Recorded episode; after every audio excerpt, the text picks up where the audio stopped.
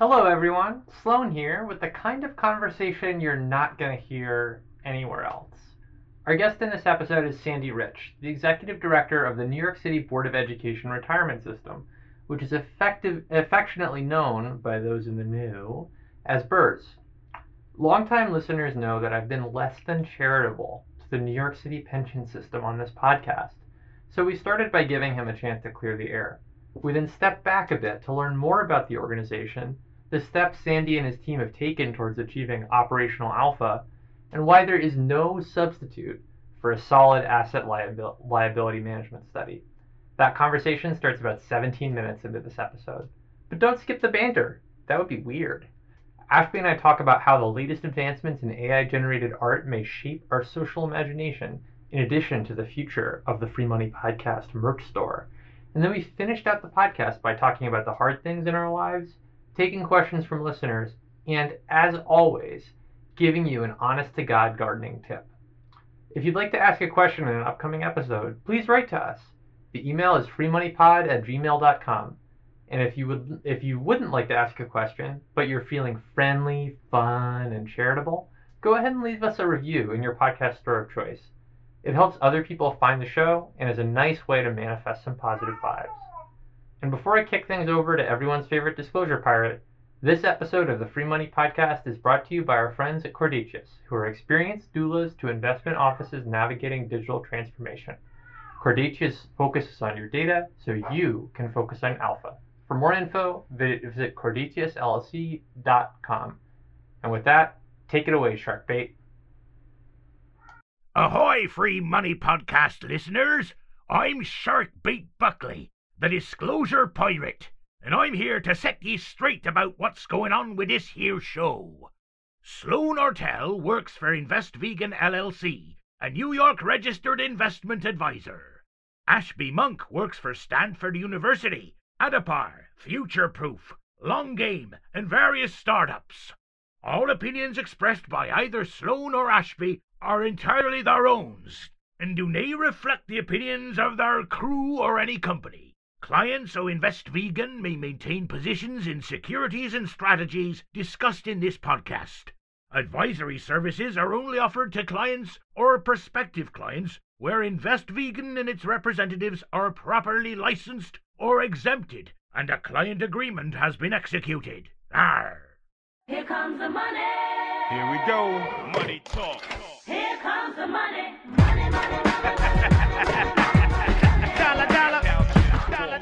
Welcome to the Free Money Podcast, where we routinely struggle not to use all of our best jokes on each other before we start re- recording We the do. show. we were cracking each other up, and I was like, "Let's start this thing. We're, we're gonna run out." I know. Jokes are know. a finite resource. I don't have They that are. many. I well, I have a I have a lot today because I have been playing around with these new AI image generation tools. I'm sure that you've played with these. Is this the doll E?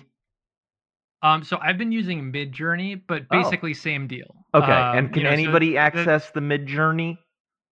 Yeah, yeah, yeah, yeah. At this Oh. point, you can basically sign up. Um, you know, there's also Stable Diffusion, which if you have a Python environment on your desktop, you can just run. It's open source. This is a know, great tip. Like, yeah, it'll like do the stuff for you. It is, I you know, I would I would say it's kind of like learning to play a new instrument. Um, and the Wow. obvious application for me, you know, of this all is like let's make some brand assets for the Free Money Podcast. For sure. Uh, right? You know, so I was like, okay, so how do I like, you know, convey the fullness of what it is that we do? yeah. You know, and so I'm like, all right, like so show me um, you know, a lock that is opening up and, you know, emitting a torrent of, of liberated enlightened cash Oh. into uh, a, a better world or whatever.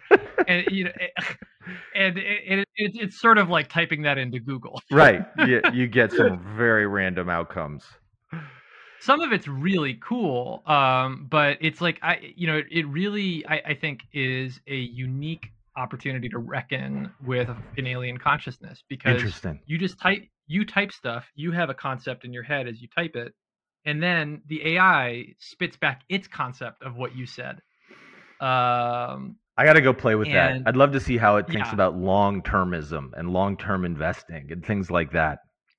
Oh man, yeah, you know it's it's really funny. Like the stuff that is it's real like Midjourney in particular is really good at is like anything with a an aspect of ethereality Yeah. you know so you know if you're to sort of think about you know either like kind of those you know five cent paperback fantasy novel illustrations um you know where you have like a sweet babe who's like in you know metal armor holding a sword or whatever on top of a throne. Um Yeah. like it can do that all day long. Um it's you know i and you know obviously like the you know what we got to do is render us as like that type of character and like make a make a whole brand around that using the ai but i think that tech is a little bit far off I can picture us with swords taking on, you know, on horseback, uh, taking on the the bad guys of Wall Street. You know, yeah we can yeah, put like, we can I- put that- some that- visualization that's a- behind that logic. that's a good image yeah i think this will be this will be a nice uh you know the hunt for a new logo Yes. But before we get Uh, into yeah. the news, it is, and I Yeah, have yeah, to. I'm just like I feel the stress leaving my body as I say these words. It is a long weekend coming up.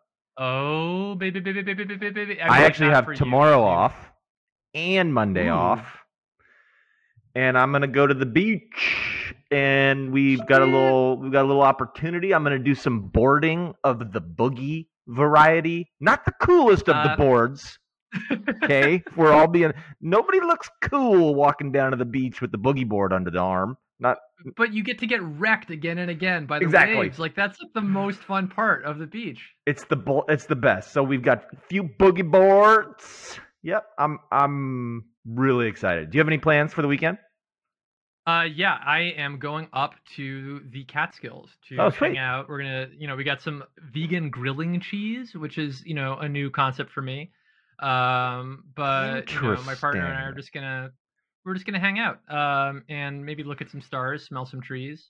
Um, I should add that we're taping this before Labor Day weekend, and it'll probably be released after day, Labor Day weekend. Yeah, I know. I always wonder if we about. should if we should orient people to the actual dates.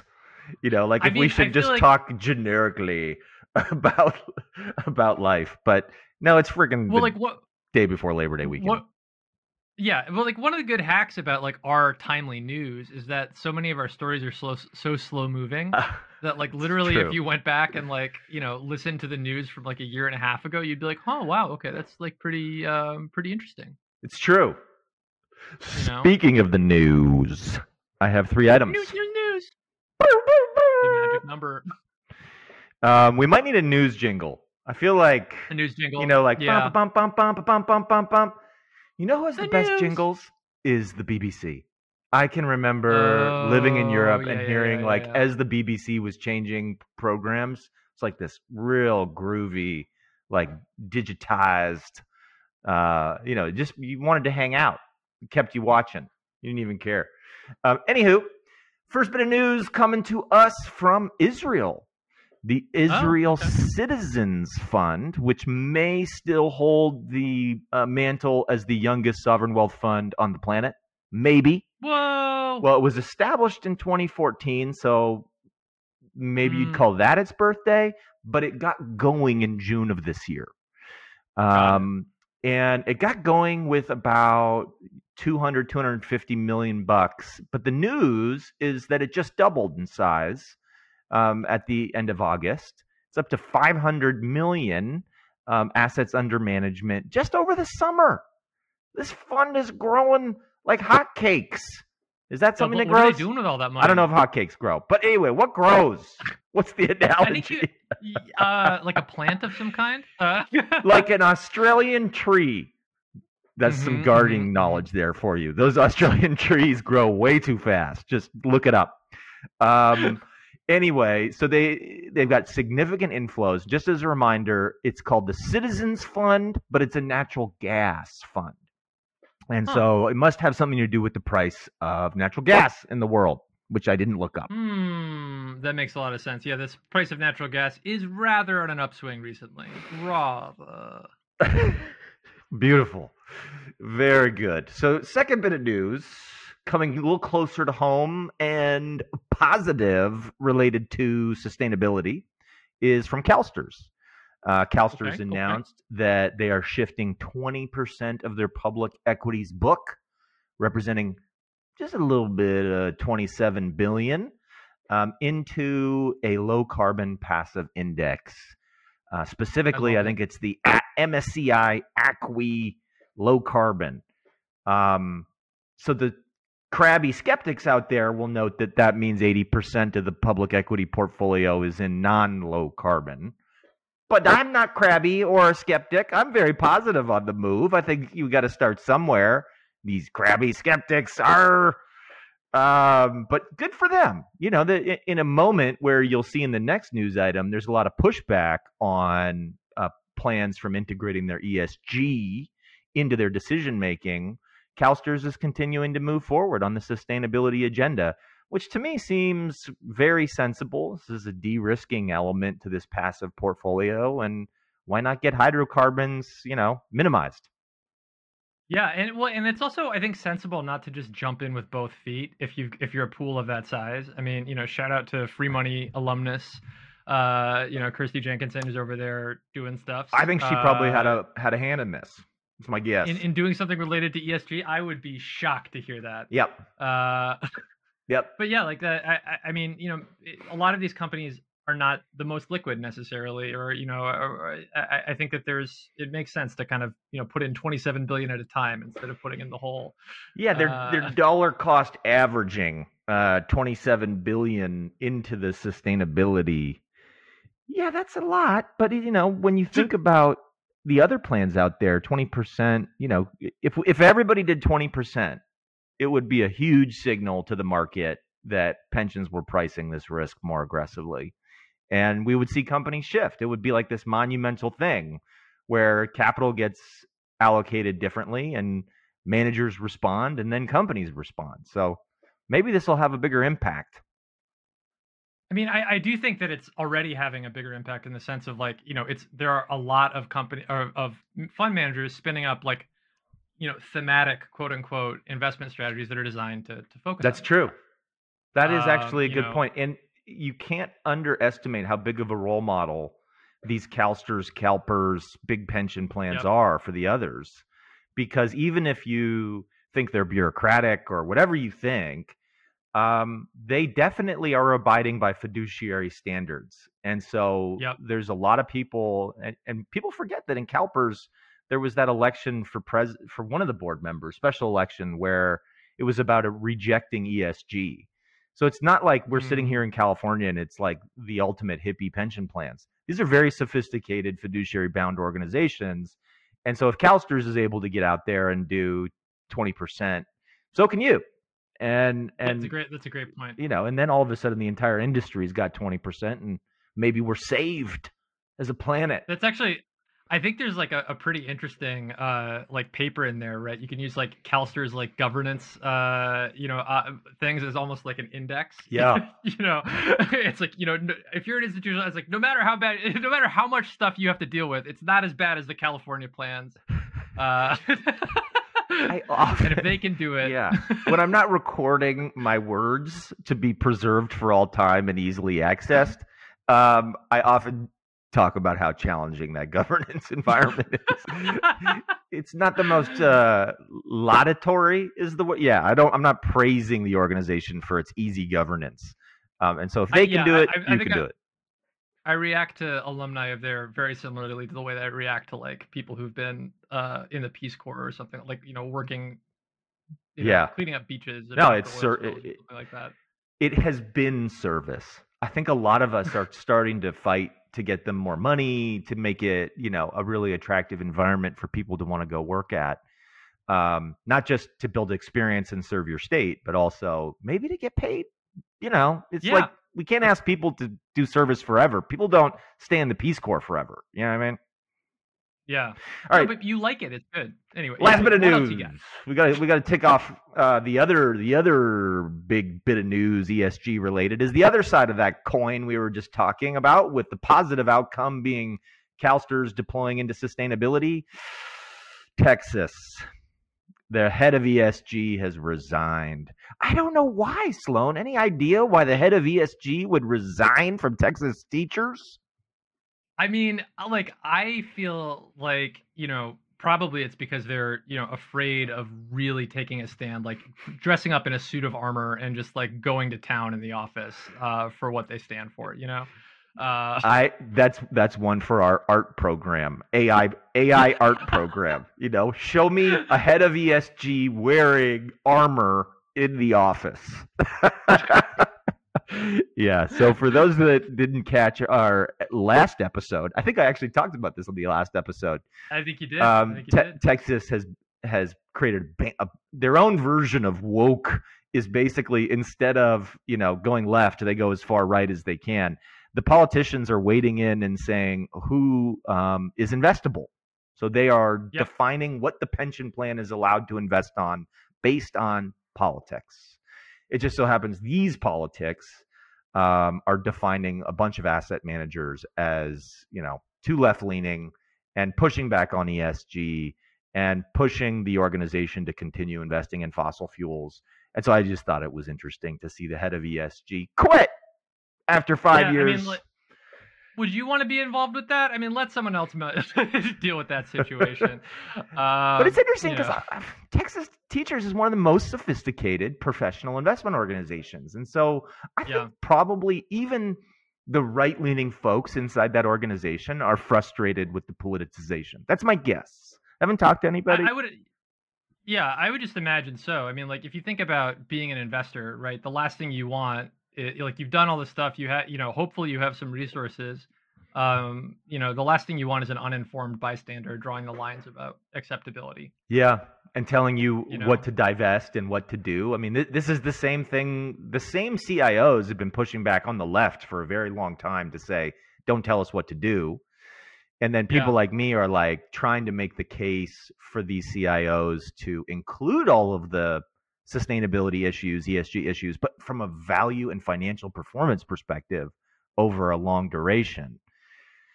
Yeah, that's a hard thing to do though, right? You you really need to build out sophisticated ESG toolkit. You need all these different things and so you need to invest in the integration of ESG. And unfortunately in this moment, big chunk of the country is saying we don't even want to invest in it. We want to get rid of it. So, fortunately, we have an allocator on the line who Holy from cow. New York, the opposite of Texas, uh, and California in its own way. and Cal, and Cal, eh, yeah, yeah, sure. I, we've got. Uh, you know, I mean, that's Sandy why Rich we're here together. York. Bay Area Yeah. Bay Bridge consensus. Oh my- There he is. Sandy. Look at this guy How you doing, Sloane? doing pretty good. And Professor Ashby, it's good, Good to to see see you. again. you, Sandy Rich. Wonderful to have you on the program. Welcome to the Free Money Free- Podcast. Are you going to free some Free- money for free- us today? Not my money. Oh no, are you bound by some of these fiduciary standards we were just talking about? Yeah, I've, I've got a few of those things hounding me. Yes. Well, yeah, you know, I mean, like, I think maybe a place to start is, you know, I, I think, you know, we, we got lunch the other day, and you were pretty quick to point out that we haven't been the nicest to the Oh. New York City pension system. Well, yeah, I, I yeah, uh, yeah, I, I was catching up on all your old uh, podcasts, and uh, you weren't very nice to New York City Where are we? retirement systems. We're- But but I would add, I'm not saying you were wrong. Okay. there, there is a there is a distinction between being nice and being incorrect. True. Mm, And, I think uh, in that we- case, we have our we- we, have our. We might have been pointing out the number of board members and the amount of board meetings that go on and pointing towards the established research that shows a board meeting every month to 50 trustees is a lot. But anyway, that might be a little bit of hyperbole. Can't remember if that's exactly how many there are, but anyway. Oh, It's, uh, you're underestimating actually. oh no! yeah, so that's Uh, not yeah, best like- practice governance. my No. my coworkers are literal cats, and I'm willing to wager that our meetings go uh, a little bit more orderly than than some of those do. I, you know, but I, I'm curious, like, you know, maybe to orient our listeners, um, like, can you like kind of give us a sense of like, you know, who your beneficiaries are, what BERS is, how it fits into the broader New York City system, and indeed what the broader New York City system is. Sure.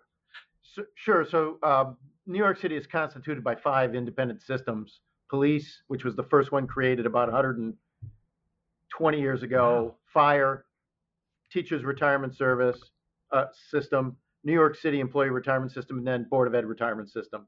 That's ours. BERS Board of Ed Retirement System. We were 100 years old uh, last August. Wow.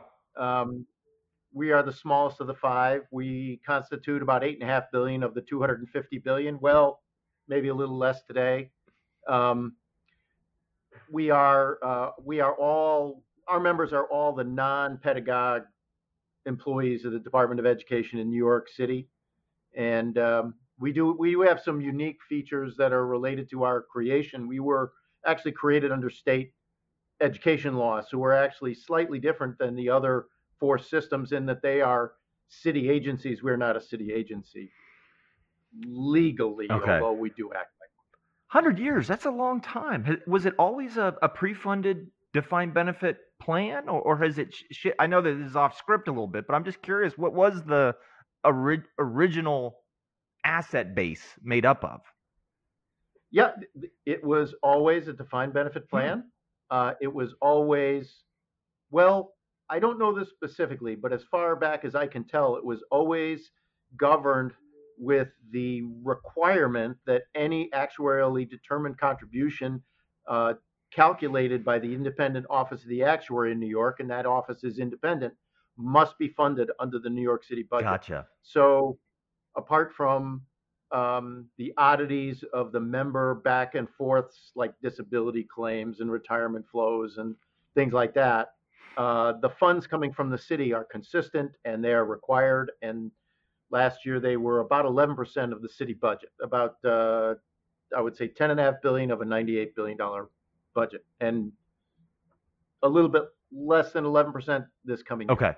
Okay. And and that's for all of the pensions, right? That not just That's for all the pension systems. Ours is a small component. We get, we, I think we got $230 million in contributions from the city last fiscal year and about 60 million in contributions from members who, as of tier six, have to contribute between three and 6% of their income to uh, the system. And where are you sitting right now? Like, are you in New York City right now, or are you? Do you guys Well, sit outside of the city? I'm actually standing. I, could- I thought you were. standing, yeah. but I am, I am at 55 Water Street. oh, okay, right there. Okay, perfect. Yeah, yeah. It's uh, we have we have great new offices. We moved. Uh, actually, we were supposed to move on March 2020. So Oh, it that was uh, good timing. Yeah, it was. Uh, yeah, well, so, Tough. I think we all moved March 2020, but ba- back into our basement. not necessarily where we expected to land, though. Yes. Yeah. Well, look, I want to. I, I part of the reason I want to understand where you're sitting is, um, you you guys have been focused on operational alpha, and I think some of the things we've connected over the the years is on technology and process and and a bunch of different research projects that we're doing at Stanford. And related to the digitization of investment management. And so I'd just love to hear from you if you're experiencing any kind of upticks what we might describe as operational alpha from those investments and and how do you know Yeah. So, what I would I would characterize our efforts uh, as having been driven by what we perceive to be uh, shortcomings of sure the governance and execution in New York City's retirement systems writ large. Um, and um, we we attack this.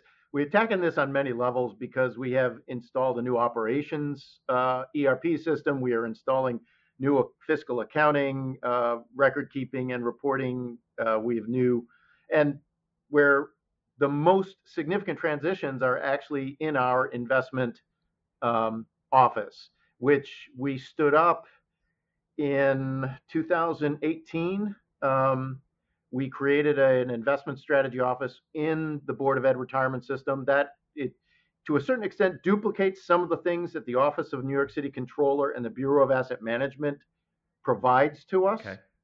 Uh, but in our view, we are far more efficient administratively and far more technologized, Ooh.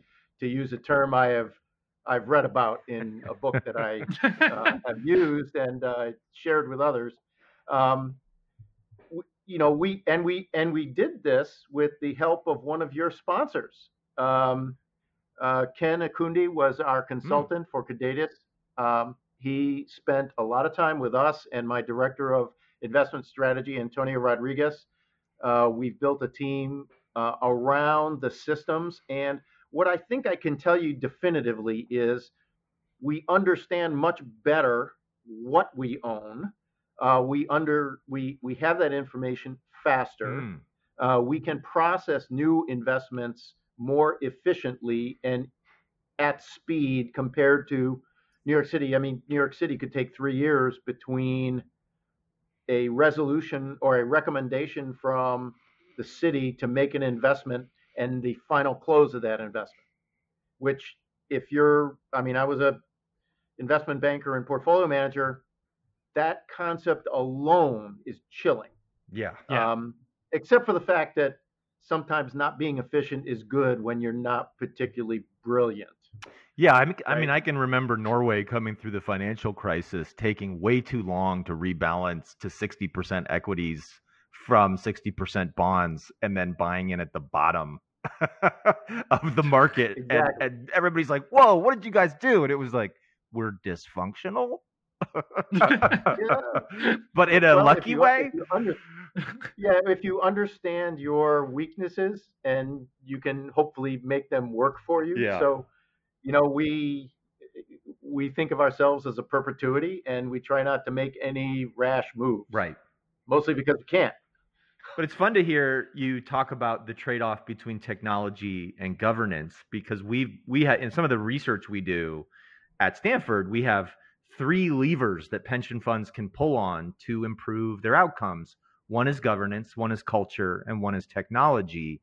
And we spend a lot of time trying to solve the governance and the culture piece without really thinking as much about the technology. But in hearing you talk, it's almost like you've picked up on that and you're pulling hard on the technology lever, which in my experience will actually Yep. help you improve the governance and the culture over time because you've got better data. that may be optimistic on the governance side. On the culture side, I can tell you it definitely helps a lot. We have far better relationships with our trustees. They understand more what we do, what we recommend, uh, why we recommend it.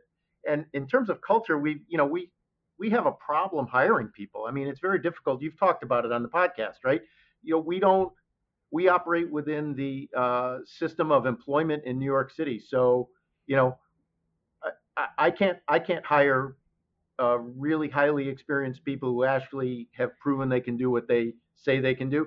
I hire a couple of key individuals who I can pay better, and then uh, I backfill with young people. Yeah. And we view ourselves as kind of a, an engine of training for young people to work for us for two or three years, get a reputation, and move on into the investment industry. And we've already lost two of our, you know, uh, hires over the last four years into really excellent career positions elsewhere, either at New York Common or into a uh, venture capital fund. So we kind of view it as it's it's a weakness, Yeah. but you know, play around the weakness and get whatever leverage you can from it. And uh, you know, so we have a team of seven in investment strategy, and they're all almost all of them are very young and uh, That's awesome. learning aggressively, and technology dramatically supports that by relieving them of a lot of administrative burden.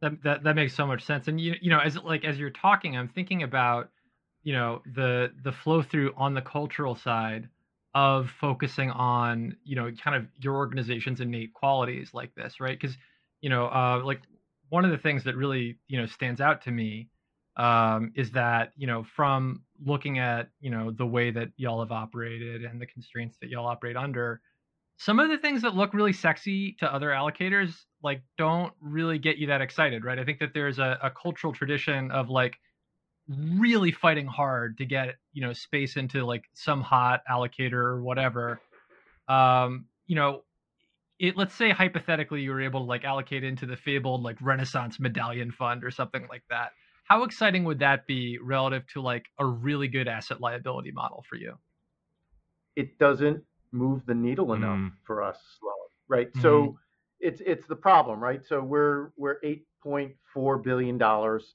If we make a fifty million dollar allocation to uh, Sequoia or you you name it, brilliant money manager, they could burn the money or triple it, and it really doesn't move the needle. Yep. Um, which is sad to say, right? I mean, that's then what are we doing? But um, you're you're pointing to the asset liability studies. That's you know one of the one of the disturbing things I found, and, and I was at I was at the PBGC for a number of years, and before that, a, a PM, right, and managing money for insurance companies as well as pension systems. And when I got here and I asked, oh, so let me see the asset liability study. Let me see, let me see the cash flows. Let me see the and and crickets. It, it was like really disturbing. Really? And so we did it. We cooperated with our actuary, uh, Department of Actuaries, and our uh, generalist consultant, Siegel Marco, and we did the first asset liability study of our system or any system in New York City. And one of the fascinating things we found was that okay, we're going to see declining cash contributions. We went upside down two years ago. We're going to stay upside down, and and cash flow is going to get tight by 2029, 2031, and contributions from the city may go to zero. Now, anyone making a commitment today to say the long-term strategy of one of the largest PE managers in New York City that we have a long-term relationship with, that's a commitment of almost 20 years of funding. And we might have we might have to sell assets in 2032 to make our funding commitments. Yeah. Right? And so that has you have to be thinking about that and then layer over some of the other complications because and we can talk about this later but you know you talked about CalPERS using leverage nothing nothing we are 28% leveraged Wow. At the portfolio level, or you, this is baked? at the portfolio level Wow. and you know this is a long conversation Yeah. so we, we may have to talk about it else, some other time but yes we are 28% leveraged and that it takes a little bit of detailed reading in our annual report which i'd be happy to send to you but you know we we, we are leveraged yeah. you know so so this is interesting right at the end of fiscal year 21 june 30 21 we were 120% funded Mm. the end of this past year 630 22 100% funded how do you go from 120% funded to 100% funded you're leveraged Yeah. into a bad year Yes. Yep. I'll still take 100% funded, just to be clear. That's pretty much yes that's good perfect. we're very proud of that but so you're ta- what you're talking about really leads us to this concept of smoothing. So we're seeing a lot of people in this downturn think hard about private markets and how they can leverage private equity to smooth the volatility in markets. But you're starting to raise issues looking out at 2029, 2030 of smoothing cash flows and facilitating this like more holistic approach to building the portfolio. Maybe you could just talk a little bit about the cash flow side of things that you're doing um, around smoothing. Right. Well, so the way we look at it, there are there are sources of limitations, right, or sources of of of risk, right? Among the, you know, you got you got your equity allocations, and we're about 70-30 when you look at our portfolio in a, on our macro basis. So we're leaning hard into equities because we're long-term investors. We have the liabilities, which are growing at about you know six and a half percent a year, approximately, if you depending on what you think about employment in the city. And we're assuming an asset growth of 7%, right? But buried behind all those is another limiter, which is what how is the cash flowing, right?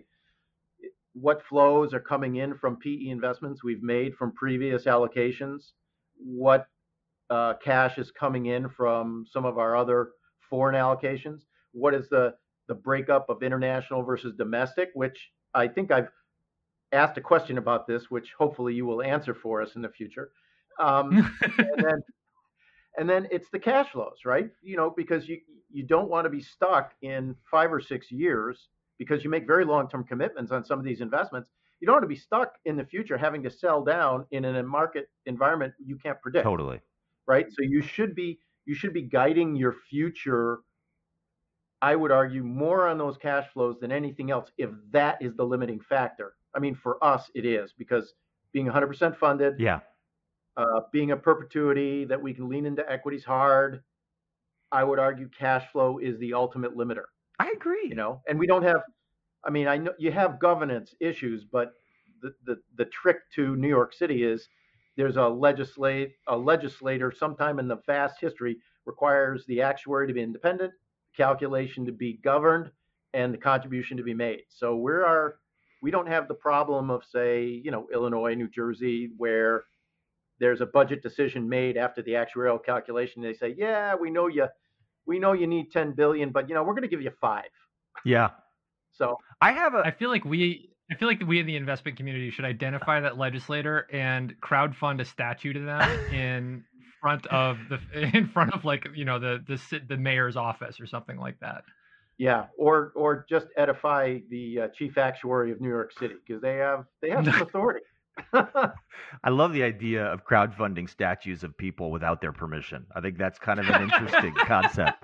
Um, what I was going to say, the ca- the focus on cash. I actually uh, I've been playing around with this in the last couple of weeks. I think um, it, you could create a heuristic of, for sophistication based on how an organization manages their cash. And I was playing around with my colleague Dane Rook, where we were trying to think through is there like a ratio of like percentage of assets in alternative assets to percentage of cash you know so so if i've got 20% of my portfolio in alternative assets but i'm only sitting on 1% cash. I've got a ra- I've, my ratio is 20 of this sophistication. That means i have very smart cash flow models in order to have confidence to do that 20% whereas if i've got 20% and then i'm holding 8% in cash you know I, that i'm doing that because i don't have faith in the models I'm putting forward in the way that you're describing.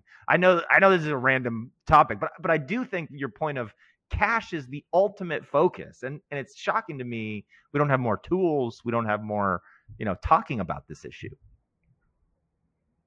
Yeah, and uh, and it's not only just cash on your balance sheet; it's it's forecasted cash. Yeah. which is really the Unfunded commitments I mean, look, and I- yeah. So I was a I was a, uh junk bond banker, uh, and you know the the best the best analysis being done is the FP&A guy for the uh, the acquirer or the uh, the fund that's making the acquisition. And a good FP&A guy is doing every you know doing a weekly 13 week uh, you know cash position roll, updating their model every Monday. yeah. I mean that's and and you know we will we don't have to worry about that because we're never going to run out of cash, Right. right. Because we're funded by the taxpayers. But it's just an indicator that understanding the flows is important to any organization, For sure. right? And you got to watch them. You got to watch them. Well, and it's also like you know, I, I think important for you know some of our our listeners are folks who are you know outside the industry and may not necessarily understand like how much of the the context you're operating within was like purely inherited, right? Like I I, I very much doubt that you like showed up on your first day of the job. and was like, you know what, guys, 28% leverage, let's do it. It's going to be great. Uh, No, that wasn't my choice, Sloane. yeah like you know or, or or like you know any of these other things but you know within within that context you know there is this one thing that you can model which is when the cash comes in and out which is great um Yep. you know very vibesy i i you know I- you mentioned you've been listening to uh a bunch of free money podcast episodes god bless you um You're the Are one. any of them- You're the one. Wow. are any of them like good or any of these podcast episodes is there is there, are there ones that you would like recommend other Oh, people well, check out So, so very early it- it- when I discovered this, I, I listened to the Ben Meng co- uh, podcast first, and uh, I got to tell you, a brilliant man. oh yeah You need to price in carbon. It's the way to do it. It's the way you know to to paraphrase him. You know, if we could price in pollution and solve that problem, why can't we price in carbon and solve that problem? Capitalism, right? Uh, so I love Ben, and but that triggered me to go back and started listening. And uh, I have to tell you, my favorite episode is misogyny and maple syrup. Um, You, Deep you, cut. you were a little bit cruel Uh oh. to a money manager who sends me mailings once a week. Uh oh. but as a solicitation, I, I see these solicitations constantly. Um, but I shared that podcast with my trustees and um, a group of uh, a group of friends of mine that I that uh, risk my risk genius buddies. Mm. And uh, you know, I'm trying to proselytize. I'm trying to Thank get your uh, trying to get your story out. I think And- that and- I and like- we- was that the one we had the I like lots of stabilization, the reason, maple too. syrup stabilization fund in Quebec or something. Yep. Yeah. Yep. it's like the greatest sovereign fund of all time. Very good, very I- good. My heart is in Vermont, by the way. yeah. yeah. Yeah. And they but say Voss of innovation isn't was very good. I, I reached out to uh, Jason Voss after that. Oh yeah. Brilliant episode and practical implications of net zero pledge from Christy Jenkinson. Mm. Another great podcast. And and I would have to say that um, you know uh, the comments you had, uh, Ashby, on Lori Chase Davis. I've never met her, Mm. but you know, bringing comedy to pensions is a good advice. Yeah, she's Good advice. outstanding. And then, then I would make one other comment. Okay, One other we comment. like right? cri- I'd like you to- constructive criticism, especially when it's not criticism; it's positive. You, you, you, you've actually mentioned Opus Dei twice, Have we? right? Oh, the chains! Oh, the Right. chains! And- Self-flagellation. And I think you missed you missed an opportunity to talk about that the key piece of equipment they use, the cilice. Mm-hmm, That's the leg That's strap. it. So and I, it was like the cilice. I've just listened, Thank I've you. just watched the Da Vinci Code a few too many yeah, times. too. well, we'll get that into our Ephanon. Uh, There you go. yeah, the the nows of Ephanon. Um, so like you know if anyone else is out there you know besides obviously checking out the you know the podcast episodes that you talked about um they're like wow this whole like cash flow thing and like thinking about who i am and doing something about it thing sounds pretty cool um you know as someone who's been through this journey you know kind of dealt with the the practicalities of it what would you say to somebody in that position who's thinking about you know kind of following the same sort of operational alpha path that you've followed in your organization? Well, it's it's about uh, what what you should focus on, and and I, you know, look, uh, I, I was a professional money manager. I probably wasn't worth the fee I was paid as an active manager of junk bonds. Um, I think you know we outperformed because the indexes were so poor back then, uh, and I can tell you that the people who manage junk bonds for us can't beat their index. And The only reason that they're still hired is that ETFs are approximately the same price So- so so I, I think it's you know boil down what you need to do to a strategic foundation right? Uh, active manager you better frickin' be worth what we're paying you otherwise we're going to replace you with the index that replicates you. And uh, we'll be doing more of that this year. Pers- you know we've been doing a lot of it for the last three years. We're going to do more. Um, minimize expenses and then have a much longer horizon view of this. You know, you know, we're you know, you're not you're not bond or equity traders. You are long-term asset allocators that if you if you work for a public system, you should consider as a perpetuity. And um, I would I would add finally that you know your job is to not only protect the members but protect the taxpayers because the members are guaranteed their benefit and the taxpayers will pick up the bill if you screw it up. mm, So, you know, it's I th- I think that points you towards more macro understanding of the impacts in your portfolio, long-term equity returns, long-term bond returns, long-term alternative returns, uh, where the leverage is. You know, for us, it's both in our alternative uh, basket and you know just the macroeconomic of how we're structured because we do have 28% leverage, and um, you know where the cash flows are coming from and how to manage towards them. I, you know, and I would say it's a lot. It should be a lot simpler than most Mhm. people make it. I mean, I you know, I I am kind of dumbfounded often by some of the articles I read about our business.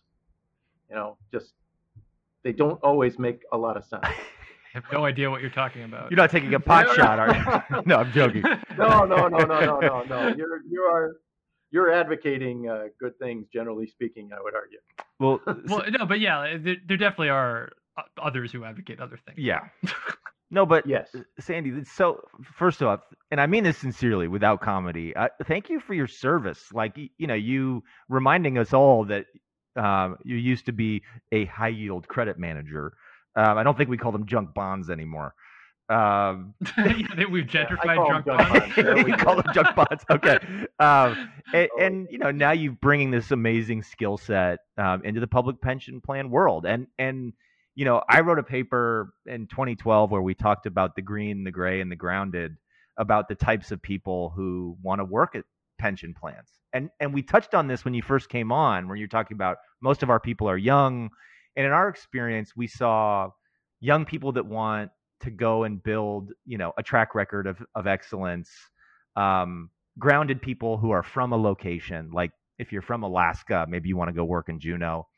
And gray, which is which is a proxy for um, later in career. Um, you may not be gray, Sandy, but Oh, I am. That's why I shave it off. Yeah, exactly. Um, uh, but but the whole point of the cray is people who have, have had a career and want to give back and serve the community, and that's what you're doing. And so, uh, you know, just sincerely thank you for doing that and and helping to be a role model to other plants. Well, I was embarrassed into it by- by my family, who has a large military component, Oh, that's great. and so We'll do. We'll, we'll pull Yeah. every lever we can. We'll play to the patriotism to get smart people in pension plans. You know. yeah, Yeah, we'll get a parade for pension fund CIOs going. That that's our next project. The free money oh man. parade. the ticker tape parade. Once we get the crowdfunding mechanisms like spun up, we are unstoppable. You know, ca- Canyon of Heroes parade. I think Or, we uh, could do a Sandy Rich statue. I wouldn't do that.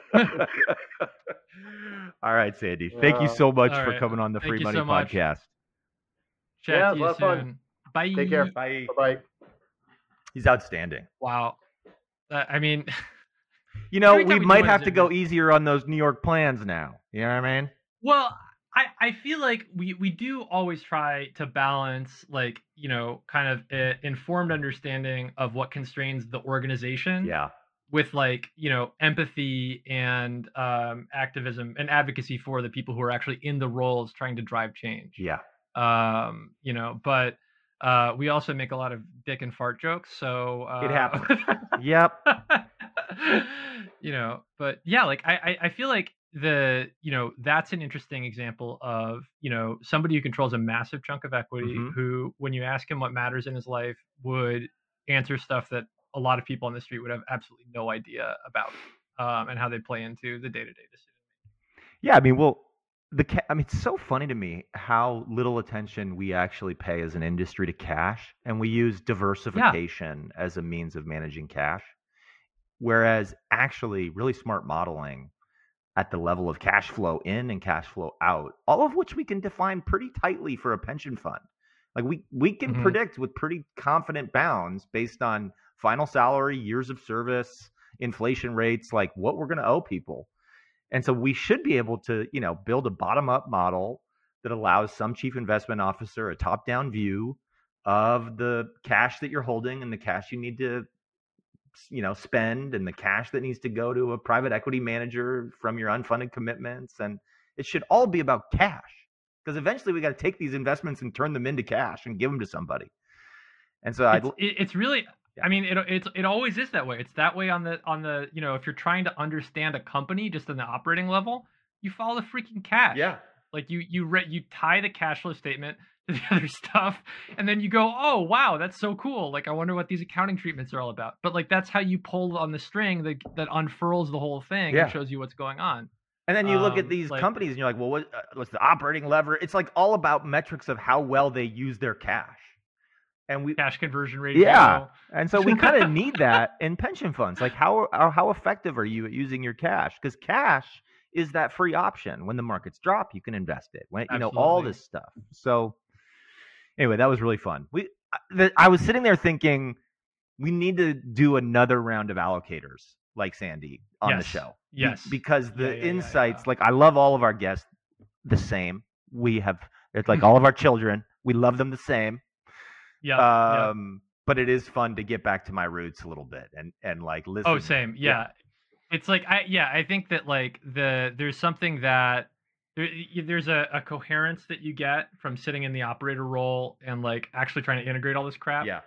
Yeah, exactly. you know, like that when we, you know, like you know, we talked to Dimitri last or two episodes ago and Mary an episode ago about like, you know, really really interesting things that they know just a lot about, Yeah. right?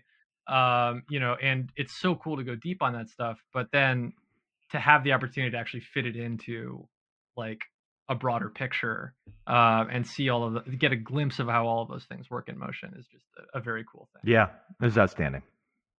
Yeah, we're gonna have to establish minimum allocator representation quotas. I think we got to uh, we got to get a our- quota.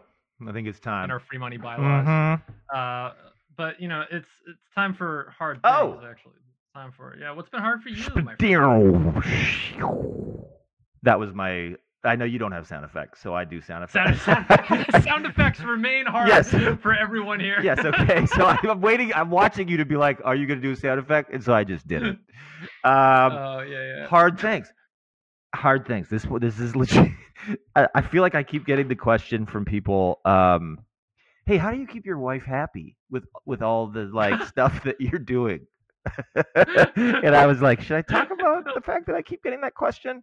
Um, and I think it reflects on the fact that like I go to Australia and I'm gone, and like my wife is also building a company, a data company, so she's not chilling. Um, and we don't have help with the kiddos, and so we're there's a juggling fest. We're we're in a constant juggle, and um, I was really thinking hard about like how because I feel like we do have a strong relationship. I I joke that like um, you know, we're hanging by a thread is just like that thick floss that's like kind of hard to break. Um, uh, that's my joke, but but the reality is, I think what like I've I try not to keep her happy. I tried to make sure she's not angry, and and, like, I think she, honestly, if like that that is like a maybe that's a depressing comment a little bit, but but I think that's a, like a pretty fair way to describe like the hard thing about being an entrepreneur is you end up in this Mm. phase where you're like most cherished relationship you start thinking like how do i keep my wife not angry at me um, i mean i joke about being in the doghouse a lot Yeah. and that i've got you know carpet and wi-fi in the doghouse at this point but um but i think you're like sitting there on your little tablet, Yeah. like doing like. but as a practical thing, what I what I do because I am trying to keep my wife not angry at me is I set little reminders to just go and do chores around the house. Like it'll go like bing bing bing, and I'll be like, oh, just go put a load of laundry in. It'll go bing bing bing. I'll be like, go look in the dishwasher and see if there's things I need to be doing. Uh, you know, go clean up something. Go check on the kids' homework. I have all these little reminders, um, which emerged out of trying to make sure my wife wasn't mad at me but now have e- they've evolved into just best practice you know Operational Alpha, baby. yeah and i almost see my wife smiling from time to time now it's like uh, by not making her angry as like the low bar maybe i've made her happy that's a hard that's Well, you, i don't want to go that I far mean, yeah. we'd have to ask her I mean, like, my like my my mental model for like all you know romantic relationships is like you grow together, you grow apart, right? Um, and like the, like to me, it's most important to have like a trajectory of growth that kind of aligns. yeah You know, but like it's like in living with a partner and starting a company over the last year, uh, I've been like, wow, holy crap, there is like OPSEC here that I just don't have any like there's there there are not that many like frameworks around it and like so, if you google like okay how to manage stress as a founder or whatever you're like you get these people who are who took like a hundred million dollars down from Andreessen Horowitz. They were like, yeah, well, I simply hire a nanny to take care of to make sure the other nanny is like up to date on all the protocols. shouldn't you you just be leaning in further isn't that the answer Uh, that, Sorry. like, you know, i went there besides like I mean, you know, like Facebook is like literally responsible for genocide, but I think that Lean In uh, is like a, a- like a comparable level of toxic in in terms of what um it did to our conception of of you know like a, Yeah. a reasonable workplace, you know, and like I don't we don't have kids, you know, Yeah. we only have old cats who like basically need about 15 minutes of care a day. Uh, But it's hard. you I mean, my wife is two years in to her f- startup journey. Um, Schoolytics.com. Feel free to check it out. mhm. Uh, shout out, shout out, shout out. Uh, this is the Related Parties podcast, and uh, but it is like part of it has been awesome because the two of us can share the pain and and like I find us sitting around chatting about like it is almost like we were both rowers at Princeton. So she was a coxswain on the women's team, and I was, and we would talk about rowing constantly in the early days. And now we talk about the pain of building companies. It's like it's like we're competing again, you know. And so actually, that that's a cool thing. I mean, I we joke about how hard startups are, but if you can be on the journey with somebody, even if you're not in the same Yeah. startup, Yeah. um, it's been really fun to go on that journey with her. Anywho, That's really what's hard? What's hard for you? I mean, we just I just took us down a rabbit hole there. Anything hard? Um, you know, like I yeah, I will say like the you know, I I I think that what's been really hard for me recently is like um balancing my excitement with my you know human need to sleep and eat and uh, see friends and go outside. Yes. Um, like I uh, I literally just got my landing page for Invest Vegan to convert really well. I saw that on um, the Twitter sphere. Yeah, You it, tweeted like about I, that. it- and yeah, I mean, and I'm like, I'm so good at marketing that like my approach to this is to be like, I just tweeted, I just built the most co- good converting landing page ever. Yeah. Check it out on the internet. Yeah. um, With- you know, but Did you like, even put a link? I don't even think you had a link there. That's I did put a link. There. I did. I did put a link there. um and like it, you know and what an amazing feeling. Like i tweeted this stupid tweet out and then instantly someone signs up for my email list right after that and i can see that happen trace it you know etc um like and it's I, I think you know underscores to me the depth of what i am unable to know.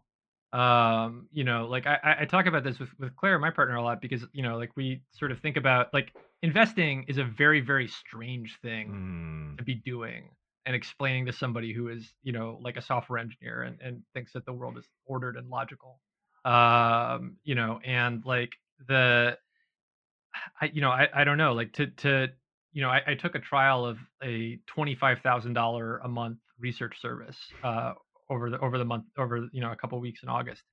And like you know started reading all of these like super high end whatevers um, and immediately got a sense of the depth of what I am unable to mm, get access to until I'm able to pay for that stuff. right.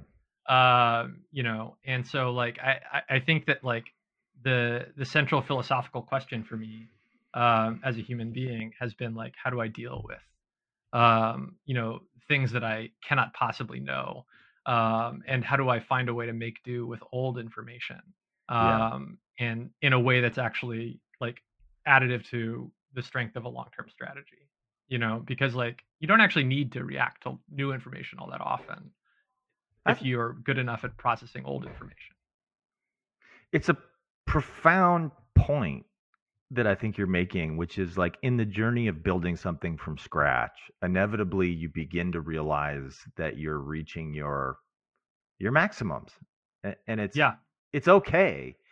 I also have had that. Re- I don't want to make this all about me, but I will tell you, I have had this realization through the process of hiring a few people um, at at Addepar, and I won't embarrass them, but they are so much smarter than me in certain domains.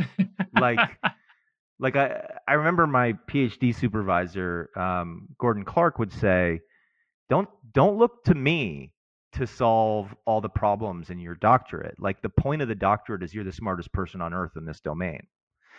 And and I feel like that now as their boss. I have these four direct reports. Each of them, and, and I'm lucky to be at a company that compensates well and does, you know, it's an exciting place to be. Maybe more exciting even than Stanford, where where I've had a lot of employees over the years.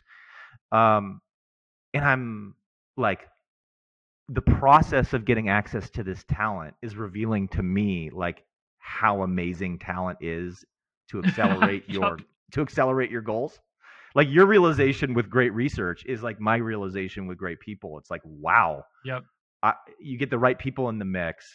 I've got four of them. Those four are like better than me in areas, and I can then focus on what I want to focus on. Um, and so together, we're just, you know, we're going to achieve our goals. I'm very confident now, and it has nothing to do with me. I mean, maybe I was like good at selling them on the mission, you know, but um, I, I, I see that as very similar to what you just described, um, which is like the limitations of the founder and the realization that if you just had resources, you could really do a lot more. Yeah, yeah, exactly. And it's and it's like, oh, great, another balancing act, just what I needed. Uh, um. Anyway, guess what? It's time for. It's a sound effect. Yes. It's our lone sound effect. Oh. You know what we could take as a well, first of all, listeners, give us five to six stars. If you're on a platform that offers six, Yep. do six. If the max is five, yeah, do it- five. Um, Yeah, and pay for the podcast premium plan. what if we welcome, uh, if our website's working, what if we welcome people Mm. to suggest jingles to the different segment? Because the Oh. segments are known at this point. We've got the opening, we've got the news, we've got the guest, we've got the hard things, we've got the Dear Ashby's. We already have a jingle. We've got the garden, Mhm. and then we got the bye, which also has its own. Mhm, we that also has a jammy jam at the end. Um, but there's some missing jingles out there, listeners. hmm hmm Yeah, yeah. We'll we'll set. it- Well, you know what? I, I am here. I'll I'll commit at this time that if, if you submit a jingle that is used on the show, we will mint you In an NFT. AI created free money NFT. Absolutely. Yeah. Well, what if what if Uh, everybody who submits a jingle, uh, we try it out? Like if it's a if, unless it's crude or so, you know, oh, we oh, won't try. Oh, that's pretty good. Do you know what I mean? And- good. and then, like, yeah, 22 episodes from now, we'll we'll solidify the jingle, you know, the jingle Oh, man. structure of And the then I- show. ah, I love this idea. I love this idea. It's. I like to it live. outsource work. Yeah, yeah, like, yeah, We could yeah, we're- spend a lot of time thinking about jingles, but instead, let's turn to you, dear listener. Do you have a good jingle Mhm. that makes us think Uh, of gardening? Yep, that makes us think of gar- or anything. I mean, do you just have like a sweet song that you want to suggest for a certain thing? I don't know. Uh, you want to put on our soundboard? Let's do it. Um, first, dear Ashby, question of the week. Let's do it. Um, what's the sickest? And by and I believe that this is skateboarder lingo, where sick means good. I'm from California. I um, can confirm that is- Mhm, mhm. that means good. Yeah, yeah, yeah. At three thousand miles on this side of the country, it's a little hard to see. Mm. Um, what's the sickest financial model that you've ever heard of slash seen? I'm so excited for your answer to this. I have two um, be- because in one part I defined it as an Excel s- spreadsheet, and then the other I actually just thought of like a model. The Mhm, mhm. because there's so much of the stuff we see that is like new and sick is bespoke, and Yep. to be tailored like that, generally you it winds up being in a spreadsheet. But in 2018, I I saw a cash flow model um, that was the most complex thing I had ever seen, and this is so funny that we talked about this. I literally wrote this down: the cash flow model for a pension fund in Australia as the sickest model I'd ever seen, even before this show like people are going to think this was planned please if you're you know a new listener you should know it's not planned yeah yeah, we're not organized, just consistent. i think i've actually mentioned this model on the show a few times as being sick because you could hit in 2019 you would hit f9 and it would take 20 minutes to recalculate like that's how much like wow. processing was going into it. It was capturing all the cash flows in and out of the entire organization. And so that was sick in the positive way, but it was also partly why we then went and built RCI to capture all that data in software because we still found errors. You know, it may have been Yeah. the sickest thing, but like spreadsheets aren't professional grade software. So that was the most complex, wild thing. And it was a cash flow model. So to give you Mm. a sense for like how hard it is what Sandy's doing. In terms of much- elegance, that's my Mm. second one. The future proof model that um, I didn't actually write, but I helped I helped to start the company that downscales climate models to a specific building location, incorporates building materials from that uh, the construction of that building, and can spit out projections of damages related to climate change to a specific address and a specific building type.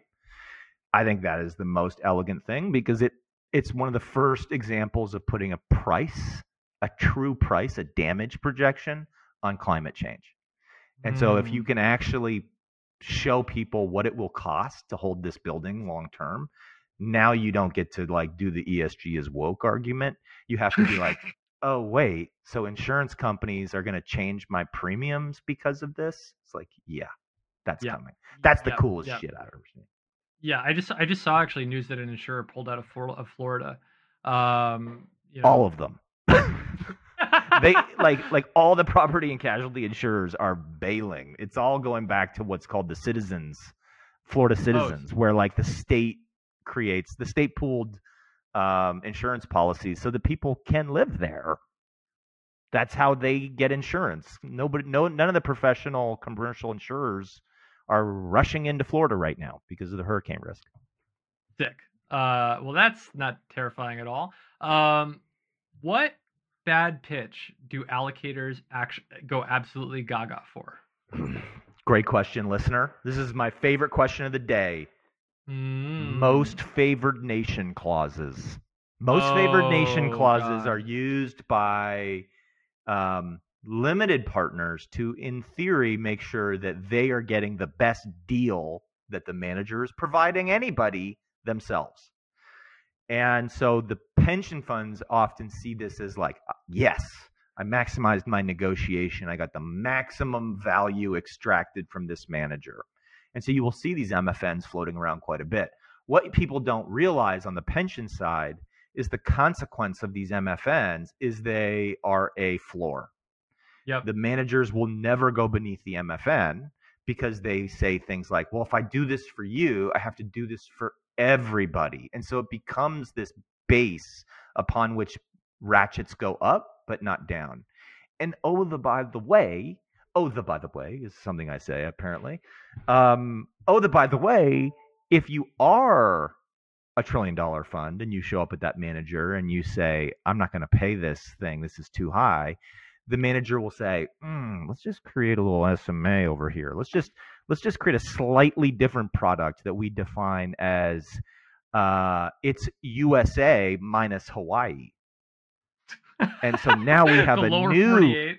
now we have a new mandate with a new fee structure, and we'll give you whatever we want. We just can't invest in Hawaii. It's like, wait, yeah, that happens. So- that's real. I don't know if the Hawaii example is real, but that's kind of like the kind of stuff you see as like little carve outs to create different fee structures. And the MFN is then used to like keep the fees up. that I mean that there's like a stereotype about finance as being an industry where people like email PDFs to each other at great cost and complexity. Um, and like I feel like the MFN more than any other like attribute um, is like the asset management side of that. On on the investment banking side, it's like making PowerPoint presentations that no one ever reads or whatever. Yep. Um, but on the investment management side, it's like, where's my fee? Where's my agreement? Uh, like, uh, you know, Is that what they Uh, sound like? uh, yeah. Your Why do we sound impressions, your Why do I- impressions are astounding. If you're gonna send in a sound effect, by the way, and you want to just record yourself making a sound, that counts too. Yeah, we will put Uh, that on the show.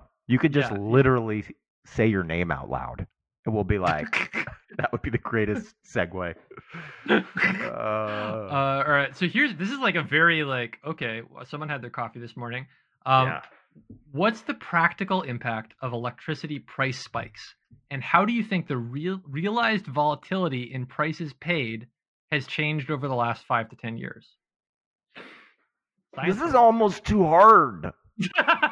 This is almost too hard, Sloane. I was like, huh? All right. Practical impact of price spikes. So look, price of electricity and energy is a function of weather. It is. If you have Yep. a cold winter, you'll see prices go up. It is a function of the economy. If everybody is buying the gasoline or seeking to pull the power out of the grid into their hot tub that they just installed, uh, and it it will go up, and also supply. And so those are the three variables that everybody needs to think anytime you're thinking of the price of any kind of energy. What's the weather, which is like going to have an effect on consumption? What's the economy, which is going to have an effect on consumption? And what's the supply, which I think is going to have an effect on supply? Yep. So now the practical impacts. Well, there's the inflationary effects, there's the personal budget effects. Part of what's been really interesting with the rise and fall of gas prices is everybody has felt that pain to understand that it really does affect personal budgets. You know, you're you were spending X and now you're spending Y. Um, interestingly, in terms of like the price volatility changing, I think it's been dampened. I think that's a word. Dampened. That's, that's that's one of the science words, kind of like Okay, yeah. Yeah. dampener um, because we do a lot of stabilization as um, as a society today, either through quite literal stabilization funds, like our Mhm. maple syrup stabilization fund, which is stabilizing the flow of maple syrup so that that one variable, the supply variable, is consistent, even if you can't contain people's hunger for syrup, you can control the supply. And so the stabilization fund has been a, a kind of bellwether of resource rich economies around the world and have been set up at an increasing pace over the last 15 years. So as those prices move wildly in other parts of the world, some of the governments are able to manage that price volatility. This is a long-winded way of saying I'm not sure, A lot of stuff. Lot but of I stuff got happening. some feedback, okay, that I'm sharing with you. I don't know exactly what the question was hoping for, but that's my interpretation. Yeah, I mean, like, I guess, like, they're wondering, like, I, I, I interpreted it to be like, okay, so, um, there's like a median and there's a mode of the energy price, you know, and so presumably if it's spiking all the time, like, you know, you're gonna have a situation where the mode is is like higher than the median, and so That's you have this like you know kind of you know weird situation where like the you know maybe the you know you have this one dramatic thing that happened during a snowstorm and all of a sudden things look a lot worse than they are perhaps um you know so maybe they were asking about our perception i don't know uh, yeah, well, that's a good point. The the price spikes, I think, do have a political consequence. Yeah They they are an opportunity to win points. Look at the price of gas, or look at my electricity bill. You know, Uh, th- yeah, yeah. these are painful moments for a, a politician. That it, for some reason, people want to live in a free economy with deregulated energy markets, which we did, uh, and yet we also want our gas prices to stay low, and um, it's kind of hard to do it all. yeah i also love that how big babies americans americans are about this. like our gas prices are like half Oh my god, I live I lived in Europe for a decade. Yeah. It's like you understand why they all have tiny little cars over there because it's like five times expen- as expensive. Maybe not that much, but something like that. Um, what do you got for us in the garden tips department? I got a pretty good one. Um, So, if you recall, I am going to the beach. So Yep. I was trying to figure out uh, how to keep just a couple of my plants because I have mostly succulents, but I have a Mhm. couple plants that I water almost on the daily, and they were they're they're not that healthy right now because I was off in Australia and nobody took Mm. care of them. And so mm, I'm nervous about them getting another five days without any water. And I was gazoogling, what do you, what are some strategies? And I got a great tip: the bathtub. Oh you, yeah, You put a little bit. You you don't want to scratch up your bathtub, so you put a towel down, but then you fill the bathtub up. You know, two three inches, like like you do with that little dish around your plant. You know, Mhm. and you put your your like thirsty plants in the tub. It's much wider, and the water will just get pulled in by the plants as they need it through those little holes in the soil.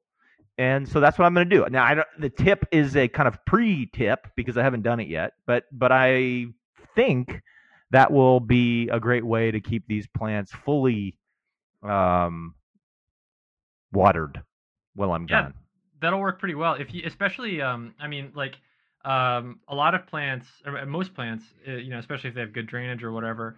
Um, through capillary action, if you just sort of like bottom water them, um, where Yeah. you put them in a, a big puddle of water, they'll just Yeah. like, kind of organically suck up the amount of water that they need to survive. Um, That's this idea. Yes. yeah, that's the idea I just said. idea, But you holy- said it so much better than me. something about Well, I- capillaries and organics or something. I don't know. I, I got to I got to listen to you talk about it and be like, oh, okay, what are the science words for that? Um, you know, I so I this is kind of like a long termism tip. I mean, like I, I feel like you know every fifth gardening tip, I'm basically like, everyone remember, if you garden, you're basically a dirt farmer. Uh, take care of your dirt. um, and Yeah. like, the and I, I think that one of the things that can be really forbidding is like, what's my time that I can like you know start making headway on my gardening project, right? Like a lot of people are just like living in a house, they want to do something in the backyard, you know, they don't know what to do or whatever. Um, now is a time when you can start thinking about planting cover crops uh, for stuff that you want to do things to. It's like the the right way to do it is going to vary tremendously based on your geography.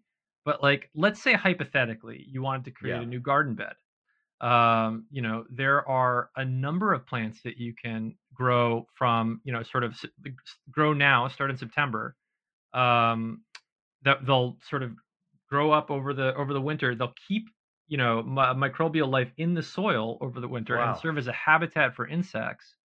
And then um, you can literally take your lawnmower over them and they will turn into like future compost for your your garden friends. No Um, kidding. Yeah. So Do you have an let- example of what like what what seeds should I be buying? What or, seed like- should you be buying? Um, well, so so like you know, I think uh, peas, like legumes, Okay. basically are you know notorious nitrogen fixers. Lentils, um, you know, but clover works really well. The real question is like, what are you trying to accomplish, right? Because like Yeah. for for me up on my roof, I'm mostly worried about protecting the soil. So Mm-hmm. I want to get like a pretty like you know kind of bushy and thick thing that can basically freeze over the winter and keep my little earthworm friends alive. Um, you know, but the it's not rocket science. Um, you can literally Google cover crops and you'll find like you know seven different varieties. so I Um, can search it on the internet. yeah, yeah. It, well, and the thing about being a cover crop is like by definition, a cover crop is something that you grow to plow under and like turn into compost, right? So it's never a very expensive seed. That is actually a tip in its own. Just knowing what a cover crop is. Yeah, it's something yeah. that you eventually will plow to become fertilizer for the thing you're going to grow. Yep. So we got to grow something to be able to grow something. Exactly. Well, yeah. I mean, like, it's the only way that you get around that is by using nitrogen-based fertilizers, which come from guess what? Oil. Uh, so Yep.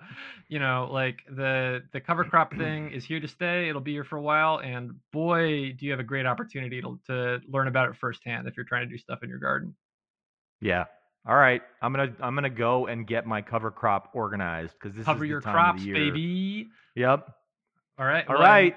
Everyone else, bye. I'm